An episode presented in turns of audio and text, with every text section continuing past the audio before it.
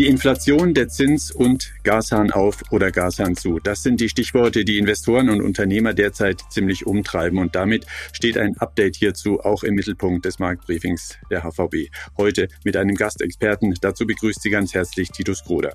Das erste Halbjahr ist zu Ende und wir versuchen schon mal so genau wie möglich in die zweite Jahreshälfte zu blicken, Trends vorwegzunehmen und Antworten zu geben, die Anlegern und Unternehmern eine informierte Perspektive geben.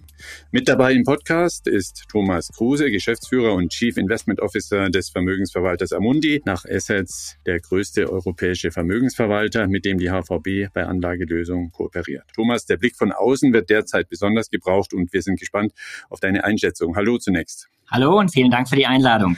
Mit im Gespräch ist eine gewohnte Stimme des Marktbriefings, nämlich die von Philipp Gitzakis. Als Chefanlagestratege der H V B hat er und sein Team derzeit alle Hände voll zu tun, um das Portfolio auf eine ziemlich komplexe und sich dynamisch ändernde Welt auszurichten. Hallo Philipp. Hallo Titus, hallo Thomas, schön mit euch heute zu sprechen. Beginnen wir gleich mit dem Top-Thema Gas. Die internationale Energieagentur bezeichnet das, was wir an den Öl- und Gasmärkten derzeit erleben, als unsere bisher größte Energiekrise. Deutschland hängt an den Gaspipelines aus Westsibirien, die von Moskau derzeit als politische Daumenschrauben benutzt werden.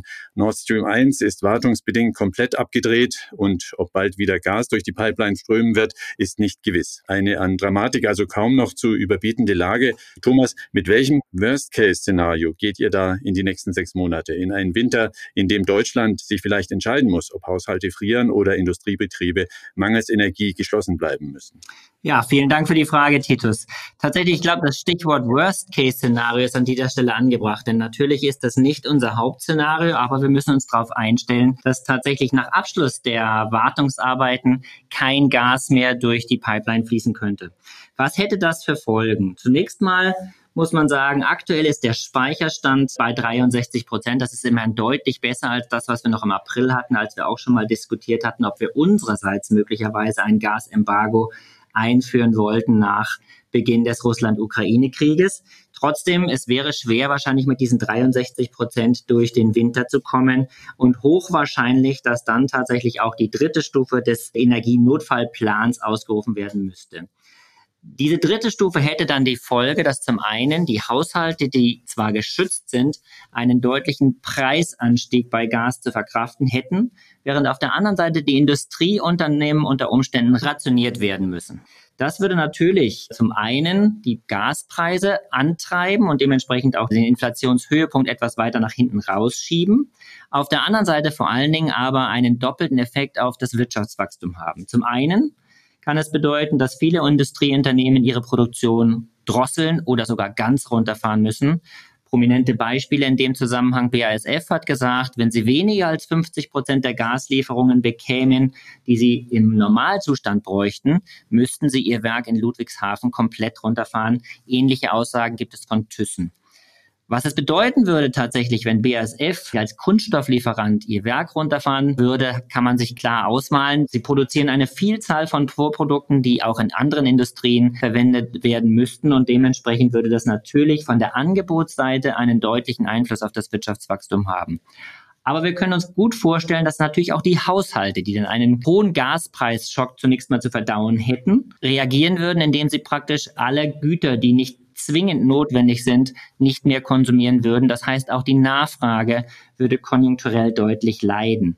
Wir bei Amundi rechnen zwar, wie gesagt, dies als ein Worst-Case-Szenario, aber wir stellen uns natürlich irgendwo darauf ein, dass dadurch die Wirtschaftsleistung im nächsten Jahr durchaus bis zu vier oder viereinhalb Prozent niedriger ausfallen könnte, als wir das ursprünglich für zwanzig dreiundzwanzig schätzen. Philipp, der Worst Case, den Thomas eingangs geschildert hat, ist vermutlich auch für euch nur ein Randszenario, nicht euer Basisszenario für das zweite Halbjahr. Was ist denn aus deiner Sicht wahrscheinlich für die Monate bis Weihnachten? Ja, ich beziehe mich in diesem Basisszenario auf eine Simulation, die sicherlich viele Zuhörer und Zuhörerinnen gesehen haben, schon in der Presse. Gibt es nämlich eine Simulation, die basiert auf einer Studie von der sogenannten Gemeinschaftsdiagnose. Das ist also ein Verbund von fünf großen Wirtschaftsforschungsinstituten, unter anderem das D I W und das I F O-Institut, die eben eine Prognose bzw. eine Simulation bezüglich der Gasfüllstände abgeben. Und die sah im Frühjahrsgutachten eher sehr mau aus, mit einem relativ großen Risiko einer Lücke. Und die ist jetzt abgedatet worden, angepasst worden und die sieht deutlich besser aus. Und das mag jetzt ein bisschen verwundern, aber der Grund dafür liegt schlicht und ergreifend an dem Füllstand der Gasspeicher bis dato. Und das hat der Thomas ja schon gesagt, die sind jetzt schon ein bisschen voller. Und es steht und fällt sozusagen damit, wie voll kriegen wir diese Gasfüllstände. Und was die gemacht haben in dieser Simulation, ist sozusagen quasi eine ganze Reihe von Szenarien rechnen, wie viel Gas denn maximal zu oder minimal zufließen kann und wie viel maximal abfließen kann und minimal abfließen kann in Verbrauch et cetera. Und haben dann tausend Szenarien gerechnet und so eine Verteilung gemacht, wie das Ganze sich über die Zeit entwickelt. Und in dieser Simulation bleiben wir also im Median der Szenarien immer noch relativ gut über der sogenannten Gaslücke, also wenn die Versorgung nicht mehr gewährleistet werden kann. Und diese Simulationsergebnisse beziehen auch einen Stopp russischer Gaslieferungen entsprechend mit ein. Das heißt, im Median sollte es auch in diesem Szenario durchaus reichen, dass wir durch diesen Winter durchkommen ohne eine Gaslücke. Und ich sage jetzt mal, nur in den ungünstigsten zwanzig Prozent der Simulationsergebnisse schlagen wir sozusagen unten an, also würden in eine Gaslücke hineinlaufen. Das heißt, das Ganze steht und fällt damit, wie voll kriegen wir die Gasspeicher? Und diese Simulationsergebnisse beziehen eben auch mit ein, wie ist das Risiko einer Gasunterbrechung in diesem Sommer? Und mein Basisszenario ist, analog dem Medianergebnis, dass wir da eigentlich eine gute Chance haben, durchzukommen. Das bedeutet nicht, dass wir jetzt alle uns zufrieden zurücklehnen können. Es gibt eben immer noch ein, wie gesagt, zwanzig Prozent Risiko, zwanzig Prozent der Szenarien würden eine Gaslücke aufweisen. Und da hängt natürlich dann auch mit zusammen, wird der Winter besonders kalt oder wird er besonders milde und so weiter. Also das heißt, wir können dieses Risikoszenario, von dem Thomas gerade besprochen hat, nicht ignorieren. Aber im Basisszenario sollte es uns gelingen, zumindest durch diesen Winter hindurchzukommen. Und dann hätten wir bis zum nächsten Winter zwanzig dreiundzwanzig, zwanzig vierundzwanzig mehr Zeit, möglicherweise auch genügend Zeit, uns dann entsprechend vorzubereiten und uns komplett unabhängig machen von Gaslieferungen aus Russland. Nun stellt sich ja dennoch in diesem Zusammenhang das Problem, dass der deutsche Staat die Gaspreise subventionieren könnte, um die schlimmsten Schäden von der Konjunktur abzuwenden. Das könnte indes dazu führen, dass dann insgesamt zu wenig Gas von Haushalten und Industrie eingespart wird, die gelieferten Mengen damit also nicht reichen könnten und rationiert werden müssten. Wie seht ihr dieses Dilemma? Wie sieht man das am Kapitalmarkt? Thomas, vielleicht du zuerst. Ja, das ist genau ein richtiger Punkt, Titus, weil das, was ich bereits sagte, wenn die dritte Stufe dieses Energienotfallplans ausgerufen wird, dann wären die Haushalte, die vierzehn Millionen Haushalte, die wir in Deutschland haben, die mit Gas heizen oder auch mit Gas kochen, tatsächlich insofern geschützt, dass sie auf jeden Fall Gas geliefert bekommen. Auf der anderen Seite ist die Industrie aber ein Stückchen darauf angewiesen, dass wir in den Haushalten dann auch unsere Gasnachfrage etwas drosseln, einsparen. Und da sagen wir eigentlich, der Preis ist tatsächlich das Instrument, worauf die Haushalte am empfindlichsten reagieren. Also wenn ich den Gaspreis jetzt komplett subventionieren würde, wäre vermutlich das Einsparergebnis relativ gering und dann unter Umständen möglicherweise auch die Szenarien, die der Philipp gerade angesprochen hat, etwas schlechter ausschauen. Insofern glaube ich, dass, oder glauben auch wir, dass der Preis letztendlich das Instrument ist, das die Haushalte auch zum Sparen bewegen wird, weil letztendlich die Haushaltsausgaben nur für die Wohnung et cetera sonst enorm stark steigen würden. Und auf der anderen Seite hätte das den positiven Effekt, dass dadurch natürlich der Industrie mehr Gas zur Verfügung stehen würde. Philipp, wie ist deine Einschätzung zu diesem Thema? Ja, ich kann das nur unterstützen. Im Prinzip ist die Politik oder wir als Gesellschaft in einem Dilemma. Wir müssen Gas sparen und je mehr Gas wir jetzt auch schon sparen, also je voller wir sozusagen aufgrund von gespartem Gas unter anderem die Gasspeicher jetzt machen und möglicherweise auch je weniger Gas wir im Winter rausnehmen, desto komfortabler wird die Situation. Aber die Frage ist, werden wir als Gesellschaft genügend Gas sparen, also unseren Gaskonsum herunterdrehen, wenn es eben diesen Preisanreiz nicht gibt. Also der Preisanreiz ist, wenn Gas nicht sehr teuer ist und wir einen Kostenanreiz haben, Gas zu sparen. Das ist das Dilemma. Und die Politik versucht das dadurch aufzulösen, indem sie eben trommelt, richtigerweise die Menschen, die Bürgerinnen und Bürger zum Gassparen auffordert, damit an den Stellen Gas gespart werden kann, wo es möglicherweise nicht weh tut. Also dass man zum Beispiel eben nicht im Sommer ein warmes Vollbad nimmt. Ja, habe ich letzte Woche mit meinem Sohn entsprechend drüber verhandelt, dass das nicht unbedingt sein muss. Oder eben auch, dass man im Winter sagt, okay, wenn ich jetzt meine Heizung von zwanzig Grad auf neunzehn Grad runterdrehe oder auf achtzehn Grad runterdrehe, dann friere ich nicht unbedingt, insbesondere dann nicht, wenn ich halt warme Socken und einen Pullover anhabe. Das geht schon. Aber wie gesagt, machen das genügend Menschen, wenn eben dieser Preisanreiz nicht da ist? Und das ist das Dilemma. Vielleicht ein kleiner Kommentar von meiner Seite dazu. Natürlich befinden wir uns momentan im Sommer und die Haushalte verbrauchen natürlich auch nicht so viel Gas. Aber die Lagerbestände oder die Speicherstände sind auch deshalb so hoch, weil die Industrie tatsächlich fünf bis acht Prozent Gas bereits eingespart hat, während die Haushalte zurzeit noch nichts eingespart haben. Also an dieser Stelle ein Appell, auch in den Haushalten mehr Gas einzusparen. Kommen wir auch auf das Thema Inflation noch eingehender zu sprechen, denn die aktuelle Energiekrise und die aktuelle Inflation hängen eng miteinander zusammen. Steigende Energiepreise treiben die Produktionskosten und damit die Verbraucherpreise.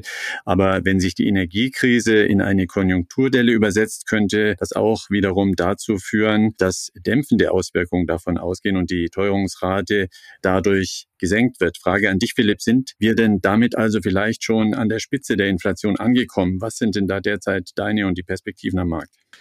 Da muss man ein bisschen unterscheiden zwischen der aktuell gemessenen Inflation, die ja weiter gestiegen ist und auch zuletzt in den U S A deutlich gestiegen nochmal ist und auch an den Kapitalmärkten für weitere Verunsicherung geführt hat, und dem, was die Prognose für die Zukunft ist. Und hier ist die Prognose für die Zukunft nicht die nächsten drei, vier Monate, sondern aus wirtschaftspolitischer Sicht sind sozusagen die kommenden Jahre, also in einem Jahr oder in zwei Jahre wichtig. Und da hat sich in den vergangenen Monaten tatsächlich eine interessante Entwicklung eingestellt.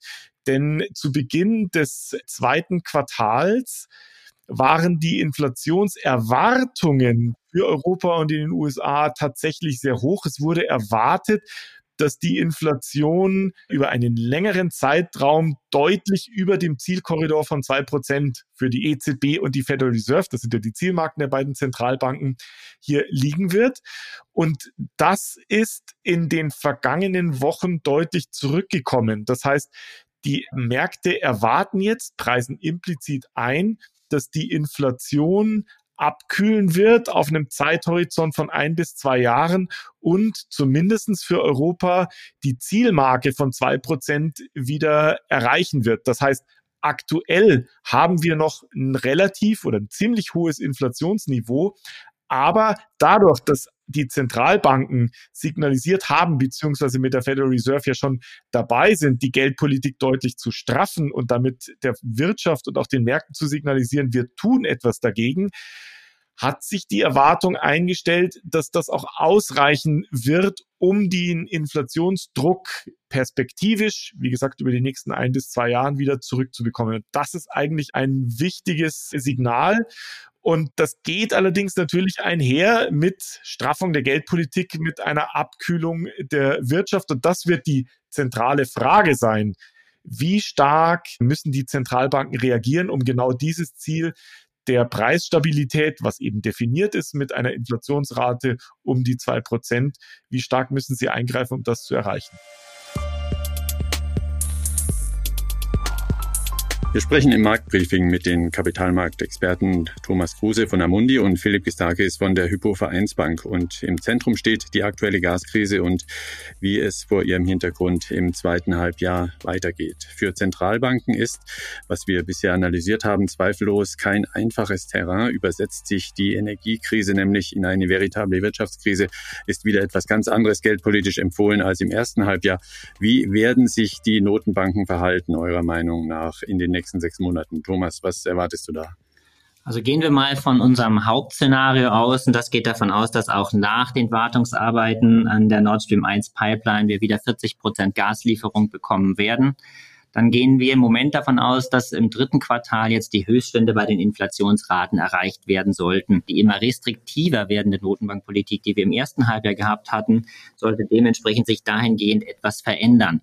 Mit rückläufigen Inflationsraten sollten die Kapitalmärkte eigentlich nicht weitere restriktivere Maßnahmen einpreisen. Und man sieht es eigentlich momentan auch an den Kapitalmärkten, dass nicht mehr nur das Thema Inflation und darauf eine restriktivere Antwort seitens der Notenbanken das Thema ist, sondern eben auch die Auswirkungen auf die Konjunktur. Das hat den Vorteil, dass das, was wir im ersten Halbjahr hatten, nämlich steigende Zinsen und stärker steigende Zinsen führen auch zu Rückgängen an den Aktienmärkten, zumindest mal wieder zu einer sogenannten negativen Korrelation zwischen Aktien- und Rentenmärkten führen wird. Das heißt, die Notenbanken sind nicht mehr so stark gezwungen, wenn die Inflation etwas zurückkommt, noch restriktiver agieren zu müssen, was dann zumindest eine Bodenbildung an den Aktienmärkten und durchaus auch ein etwas besseres Szenario für das zweite Halbjahr zulassen würde. Angesprochen jetzt auf den Fall, dass die Nord Stream eins Pipeline nicht wieder ans Netz genommen wird und wir also keine Gaslieferung dadurch bekommen würden. Und ich hatte es vorhin schon skizziert, das würde dann sicherlich für zwanzig dreiundzwanzig einen deutlichen Rückgang des Bruttoinlandsprodukts in Höhe von vier Prozent für Deutschland bedeuten. Gehen wir davon aus, dass die E Z B jetzt am Anfang zwar trotzdem die gleichen Zinserhöhungen machen wird wie ursprünglich geplant, nämlich nach unserer Meinung eine kleine Zinserhöhung im Juli mit fünfundzwanzig Basispunkte und dann einen halber Prozentpunkt im September. Möglicherweise dann auch noch zwei weitere kleine Schritte, aber dann etwas vorsichtig agieren wird, weil natürlich durch einen Gaslieferstopp die Konjunktur per se schon betroffen werden sein wird und dementsprechend sich abkühlt, also insofern die E Z B dann durchaus warten kann. Bei der U S-Notenbank sehen wir momentan, dass sie natürlich auch aufgrund der jüngsten Zahlen mit neun Komma eins Prozent tatsächlich nochmal gefordert sein wird, auch jetzt im Juli stark zu erhöhen. Wir gehen hier von fünfundsiebzig Basispunkten aus. Aber wenn man mal die Projektionen sich anschaut, dann sieht man, dass bereits im ersten Quartal zwanzig dreiundzwanzig wir schon leicht rückläufige Zinsen erwarten. Also insofern da auch im Prinzip die Höchststände überschritten sein sollten. Philipp, wie siehst du das, auch mit Bezug auf die Aktienmärkte? Siehst du das ähnlich wie Thomas? Ja, das sehe ich ähnlich. Grundsätzlich ist es ja so, die zentrale Frage ist, ob die grundlegenden wirtschaftlichen Zusammenhänge und Kapitalmarktzusammenhänge intakt sind. Also was sind die grundlegenden Zusammenhänge? Wenn die Zentralbank die Zügel anzieht und die Geldpolitik strafft, also die Zinsen erhöht, dann sollte sich die Wirtschaft entsprechend abkühlen und mit einer abkühlenden Wirtschaft sollte auch der Inflationsdruck nachlassen.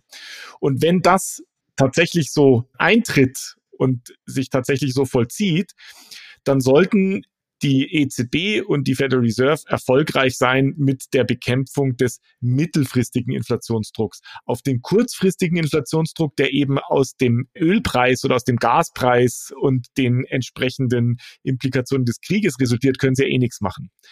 Aber wenn sich das so einstellt, dann würde ich schon sagen, dass diese Rückkopplung auf diese Wirtschaft, die dann eben auch die Inflation einbremst, dazu führt, dass ab einem bestimmten Punkt die Zentralbank die Zügel auch wieder nicht mehr ganz so straff anziehen muss, ja, beziehungsweise vielleicht sogar auch nicht so viele Zinserhöhungen liefern muss, wie dann entsprechend eingepreist sind. Und wenn sich das mal stabilisieren sollte, also wenn sich der Eindruck am Kapitalmarkt und in der Wirtschaft durchsetzen sollte, dass mehr oder weniger sind wir durch mit diesen Zinserhöhungen, dann stabilisieren sich auch die Aktienmärkte. Und wenn dann die Wirtschaft tatsächlich sich schwach zeigen sollte oder anfangen sollte zu schwächeln, dann hätten die Zentralbanken eben auch genügend Munition sozusagen, um eben auch wieder ein bisschen Leine zu geben, die Zinsen wieder runterzunehmen, um hier nicht eine Rezession, wenn es zu einer Rezession kommt, schwer ausfallen zu lassen. Also das heißt, ich würde schon davon ausgehen, und das steht und fällt damit eben, dass die prinzipiellen grundlegenden Zusammenhänge intakt sind und eben eine Inflationsbekämpfung funktioniert und wenn die Zinsen hoch sind, man die Zinsen dann auch wieder senken kann, wenn das notwendig sein sollte. Und das wäre positiv natürlich für die Aktienmärkte. Mhm. Zur aktuellen Energiekrise gehört ja auch, woran man vor einem Jahr überhaupt noch nicht gedacht hätte. Denn nachhaltige Anlagen haben derzeit in der Performance das Nachsehen, weil die Energiekrise eben fossile Investments so interessant macht. Philipp hatte uns in der letzten Podcast-Ausgabe dazu schon Auskunft gegeben. Thomas, Amundi ist ein großer Anbieter von E S G-Produkten. Wie geht es deiner Meinung nach weiter? War das nun der Gipfel des E S G-Booms der letzten Jahre und werden nachhaltige Anlagen künftig eine viel kleinere Rolle spielen? Nein, das glauben wir ganz sicher nicht, dass nachhaltige Anlagen eine kleine Rolle spielen würden. Wir haben hier momentan zwei Effekte, die natürlich für nachhaltige Anlagen unter Umständen negativ gewesen sind. Das ist auf der einen Seite, wie du angesprochen hast, Titus, der Russland-Ukraine-Krieg, der speziell fossile Energierohstoffe knapp gemacht hat und dementsprechend auch bei diesen Unternehmen, die in der Regel nicht zu nachhaltigen Investments zählen, dann durchaus höhere Ertragschancen geführt hat und dementsprechend auch eine bessere Performance mit sich gebracht hat. Wenn man allerdings auf die Rohstoffwerte schaut und wir über das Thema Rezessionsgefahren eben gesprochen hat, sieht man auch, die sind jetzt auch deutlich zurückgekommen. Der zweite Aspekt, eine Vielzahl von nachhaltigen Titeln, die praktisch als nachhaltig klassifiziert sind, sind die Technologiewerte gewesen, die natürlich unter dem massiven Zinsanstieg auch etwas gelitten haben.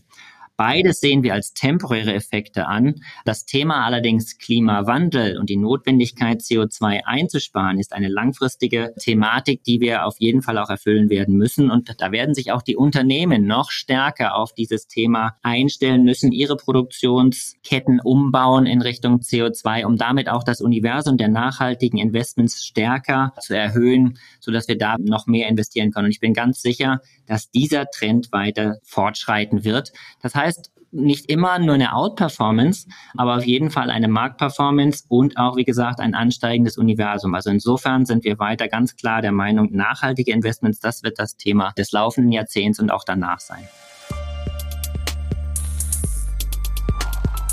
Abschließend bitte noch in aller Kürze eine Auskunft darüber, wie ihr die Portfolios ausrichtet. Unser Podcast hat ja nun ergeben, dass man in sehr unterschiedlichen Szenarien denken muss, was das zweite Halbjahr angeht. Wie stellt ihr die Portfolioanlage auf? Philipp, vielleicht du zuerst für die H V B. Ich würde das ganz gerne in den Kontext stellen, wie wir dieses Jahr agiert haben. Wir sind zugegebenermaßen ein bisschen zu optimistisch in dieses Jahr gestartet, ins erste Quartal. Und haben dann zum Ende des ersten Quartals und im zweiten Quartal Risiko deutlich rausgenommen, sind aktuell, wie man das so schön sagt, auf den Risikoassets, auf den Aktien, also neutral gewichtet, vielleicht sogar ein bisschen untergewichtet. Ja. Ich würde aktuell diese Positionierung noch beibehalten. Mein Basisszenario ist, dass wir nach der Sommerpause durchaus wieder ein bisschen mehr Risiko nehmen können, weil sich die Situation möglicherweise nicht so dramatisch darstellt, wie wir das jetzt aktuell befürchten. In der Zwischenzeit werden wir unser Portfolio noch ein bisschen ausbalancieren. Was meine ich damit? Wir werden an der einen oder anderen Stelle vielleicht noch ein bisschen europäische Risiken rausnehmen, die relativ hohe Sensitivität zu diesem negativen Gasszenario haben. Ob dann Ende des dritten Quartals, im vierten Quartal tatsächlich eine Gegenbewegung kommt, das kann ich noch nicht abschätzen, aber es wäre meine Hypothese, dass das so ist. Im Moment positionieren wir uns noch nicht darauf, sondern werden noch ein bisschen warten. Und ob so eine Bewegung dann tatsächlich einen mittelfristigen Trend darstellt oder nur eine kurzfristige Gegenbewegung ist, eine kurzfristige Erholung, das weiß ich auch noch nicht. Aber meine Hypothese wäre, und das ist das, wie wir unsere Portfolios ausrichten, aktuell noch ein bisschen defensiv, auch den defensiven Charakter an der einen oder anderen Stelle noch ein bisschen schärfen und sich aber jetzt schon Gedanken darüber machen, wie möchte ich denn positioniert sein, wenn sich eine Erholung tatsächlich einstellt. Also das heißt, ich würde tatsächlich auch für die Anleger mich jetzt schon mit dieser Frage auseinandersetzen, wie agiere ich dann, wie allokiere ich mein Portfolio möglicherweise Ende August, Anfang September, wenn sich sozusagen diese besonders kritische Situation, die jetzt die Stimmung in Europa belastet, doch nicht einstellt. Thomas, bei euch die grobe Leitlinie in der Portfolioanlage derzeit, wie lautet die? Ja, in Teilen unterscheiden wir uns da gar nicht von dem, was der Philipp eben gesagt hat. Auch wir sind, was die Aktienquote betrifft, leicht unter dem, was wir neutral nennen. Wir sehen aber regional durchaus große Unterschiede im Wachstum. Für die U S A erwarten wir ein sogenanntes Soft Landing, das heißt nicht ein Abdriften in eine Rezession. Während wir in Europa natürlich das Thema haben, den Krieg vor der Haustür, eine starke Abhängigkeit von Energierohstoffen seitens Russland und eben aber auch direkte Handelsverflechtung mit der Ukraine und mit Russland. Insofern würden wir momentan die U S A im Aktienbereich regional leicht übergewichten, die europäischen Titel eher untergewichten. Wo wir Fantasie haben, ist der Bereich China. China hat sicherlich durch den harten Lockdown im zweiten Quartal nochmal deutlich gelitten. Man sieht aber, dass die chinesische Regierung durchaus politisch sehr expansiv agiert und durchaus auch Maßnahmen eingeleitet hat, die Fragen, die im Raum standen bezüglich möglicher chinesischer Notierung an den U S-Börsen, kooperativ agiert. Insofern könnte China durchaus einen Wachstumsimpuls weltwirtschaftlich setzen. Insofern sind wir auch positiv für China. Ein anderer Aspekt, den wir, glaube ich, auch erwähnen sollten, lange Zeit hat uns im ersten Halbjahr die Zinsanstiege und die restriktive Notenbankpolitik beschäftigt, wodurch wir die sogenannte Langläufigkeit oder die Duration auf unserer Rentenseite eher mal sehr niedrig gewesen ist. Inzwischen sehen wir aber Staatsanleihen durchaus wieder als etwas interessanter an, haben diese Duration also auch auf neutral zurückgefahren, was nebenbei für dieses Worst-Case-Szenario, dass tatsächlich die Pipeline nicht wieder ans Netz genommen werden sollte, durchaus auch ein Aspekt ist, dass dann Staatsanleihen interessant werden könnte. Also insofern eine Beimischung von Staatsanleihen auch interessant. Vielen Dank. Das war Thomas Kruse, Geschäftsführer und Chief Investment Officer des Vermögensverwalters Amundi, und mit dabei war auch Philipp Gitzakis, der Chefanlagestratege der HypoVereinsbank. Danke euch beiden für sehr informative fachliche Einschätzungen über die heikelste Situation, in die Industrievolkswirtschaften überhaupt geraten können, nämlich eine eskalierende Energiekrise. Das war's von uns vom H F V B Marktbriefing. Fragen und Anregungen gerne an markt dash briefing at unicredit punkt de. Ich bin Titus Gruder. Wir melden uns wieder in vierzehn Tagen, dann mit der letzten Ausgabe vor der Sommerpause. Bis dahin alles Gute und vor allem hoffentlich viel Energie.